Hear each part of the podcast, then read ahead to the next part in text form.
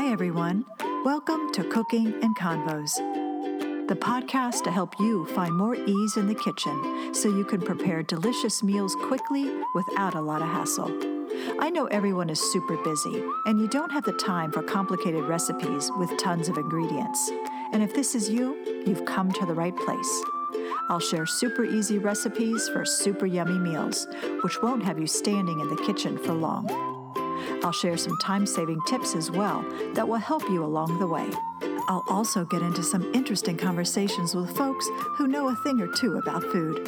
It's gonna be fun. So step into my kitchen to cook and connect on Cooking and Convos.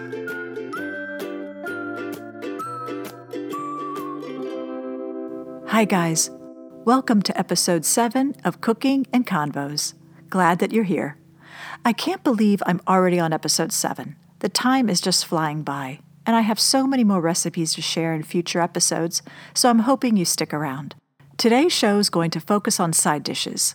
Simple sides, nothing too complicated, but dishes that add to the meal and don't just fill your plate. Sides can make or break a meal, in my opinion, so I tend to put some thought into them. I'm going to share three recipes that can really kick your meal up a notch corn salad with cilantro, tomato caprese, and roasted asparagus with sprinkled Parmesan cheese. These recipes are really more for the summer season, and since summer is right around the corner, I thought they'd be great to share in this episode. I tend to make them all year round, but they sing more in the summer since vegetables tend to be fresher then. The measurements for each recipe serves four people, so if you're feeding more than four, you can just adjust the measurements accordingly. If you have less, I recommend still using my recipe so you can have leftovers the next day. But if you really don't want leftovers, then you can cut the recipe in half if you're serving just two people. Also, all of these recipes will be in the show notes, so you won't have to write everything down while you're listening. I think it's so important when planning your meal to consider your main protein so you can then plan the sides around it, so the flavors work well together and balance each other out in terms of taste and even textures, too.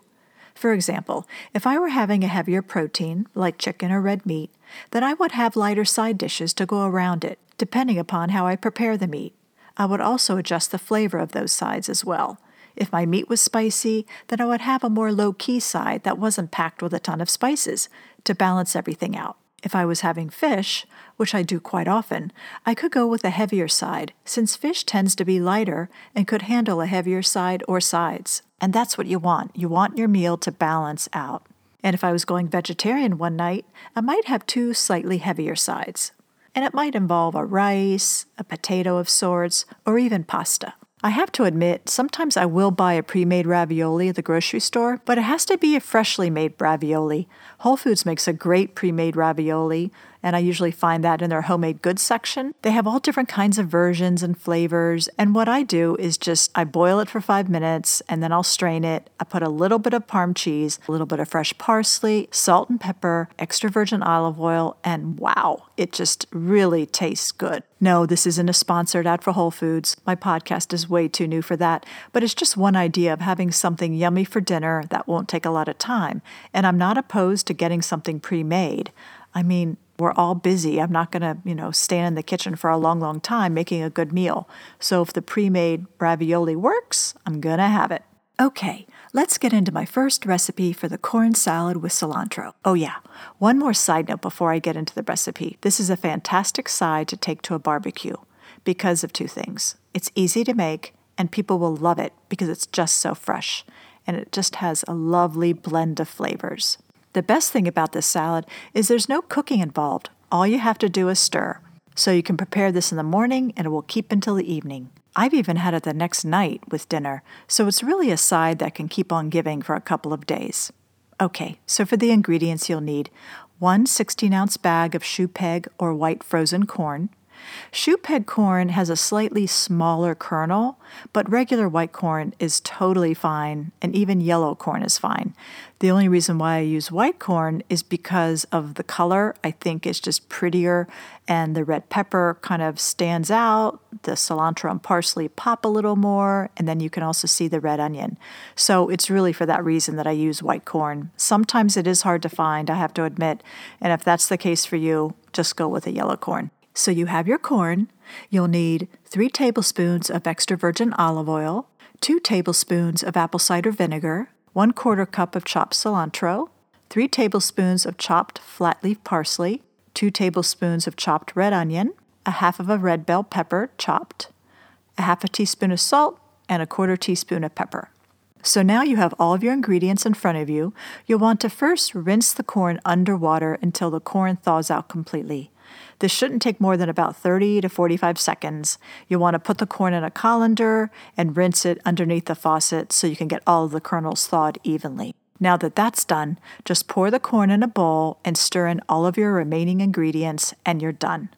Really, it's that simple. I sometimes make this side with spiced shrimp, which is a super tasty combo. It just tastes like summer to me. I just love it so much.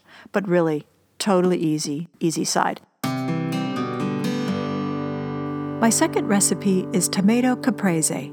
This is a great recipe going into the summer. It's fresh, packs a lot of flavor, but it's also light. I serve this with fish as well. As you can see, I kind of am a seafood lover. This recipe is also super quick to make, probably no more than about 10 minutes.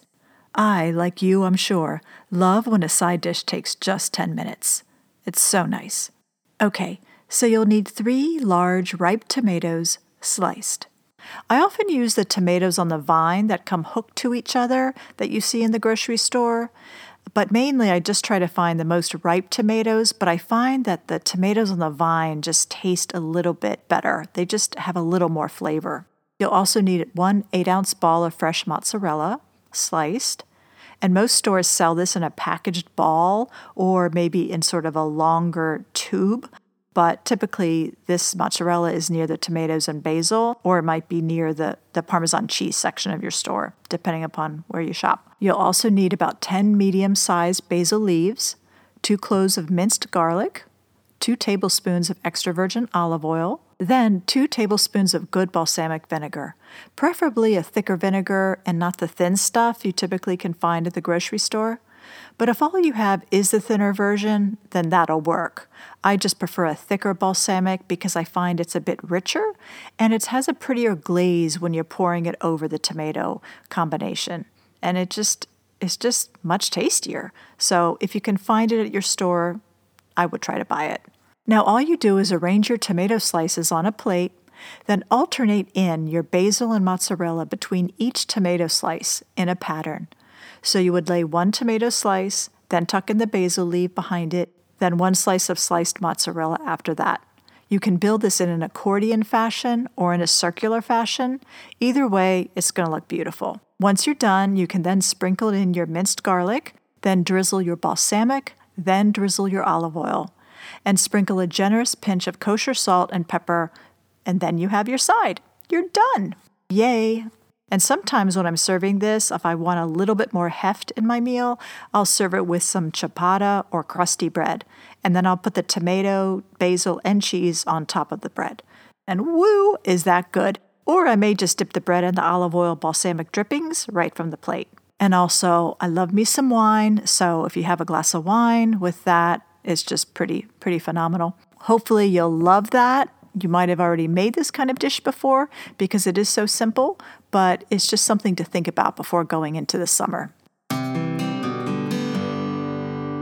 Okay, my third side is roasted asparagus with sprinkled Parmesan cheese.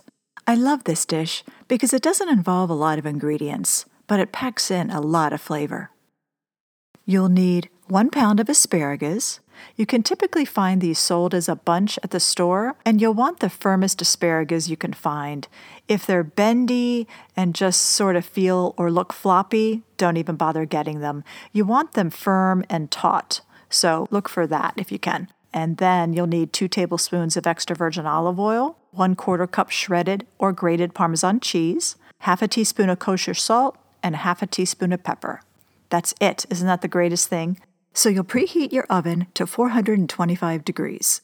To prep your asparagus, you're going to need to snap off the stems, which is the lower portion of the asparagus, because that section is just too hard to chew, so you don't even want to bother cooking it. And there'll be a natural snapping point if you put both hands toward the lower quarter end of the asparagus and just snap it off with both hands. You'll see it'll just come off naturally. So snap off all the stems and put the asparagus in a bowl and pour the olive oil over them. I often get my hands in there to mix the oil evenly so it's mixed all over. Then arrange the asparagus on a lined baking dish, sprinkle your salt and pepper on top, then just put it in your preheated oven.